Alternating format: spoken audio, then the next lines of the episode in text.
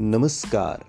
आप सुन रहे हैं द बॉलीवुड रेडियो और मैं हूँ आपके साथ अनूप आकाश वर्मा। दोस्तों, ये किस्सा नरगिस और सुनील दत्त का है। किस्सा है सुनील दत्त की लाई गई साड़ी का, जिसे नरगिस कभी पहनती नहीं थी, बल्कि चूम कर अलमारी में सजा देती थी। बॉलीवुड की मशहूर अदाकारा नरगिस को गुजरे 40 साल से ज़्यादा का वक्त हो गया, लेकिन वो आज भी अपनी यादगार फ़िल्मों के लिए याद की जाती हैं।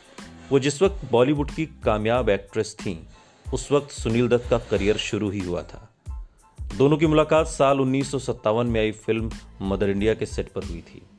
इसके बाद शूटिंग के साथ साथ दोनों को एक दूसरे से प्यार हो गया। दोनों ने उन्नीस सौ अट्ठावन में एक दूसरे से शादी कर ली। उनकी शादी से जुड़ा एक किस्सा बेहद मशहूर है। दरअसल, सुनील दत्त बड़े ही शौक के साथ नरगिस के लिए साड़ियाँ खरीदते थे।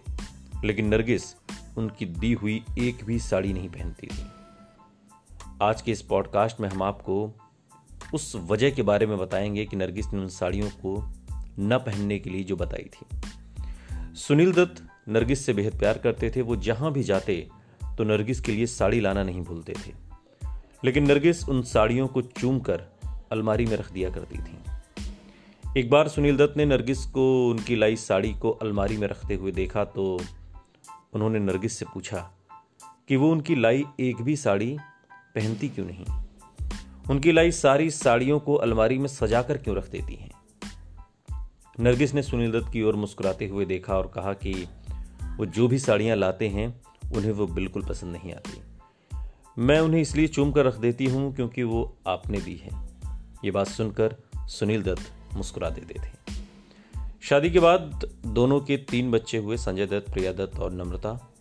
तेईस साल की शादी के बाद नरगिस को पेंक्रियाटिक कैंसर डिटेक्ट हुआ और लंबे इलाज के बावजूद तीन मई साल उन्नीस सौ इक्यासी को नरगिस ने इस दुनिया को हमेशा हमेशा के लिए अलविदा कह दिया। ये वो तारीख थी जब उनके बेटे संजय दत्त की पहली फ़िल्म रिलीज़ होने में चंद दिन बचे हुए थे। सुनते रहिए। द बॉलीवुड रेडियो सुनता है सारा इंडिया।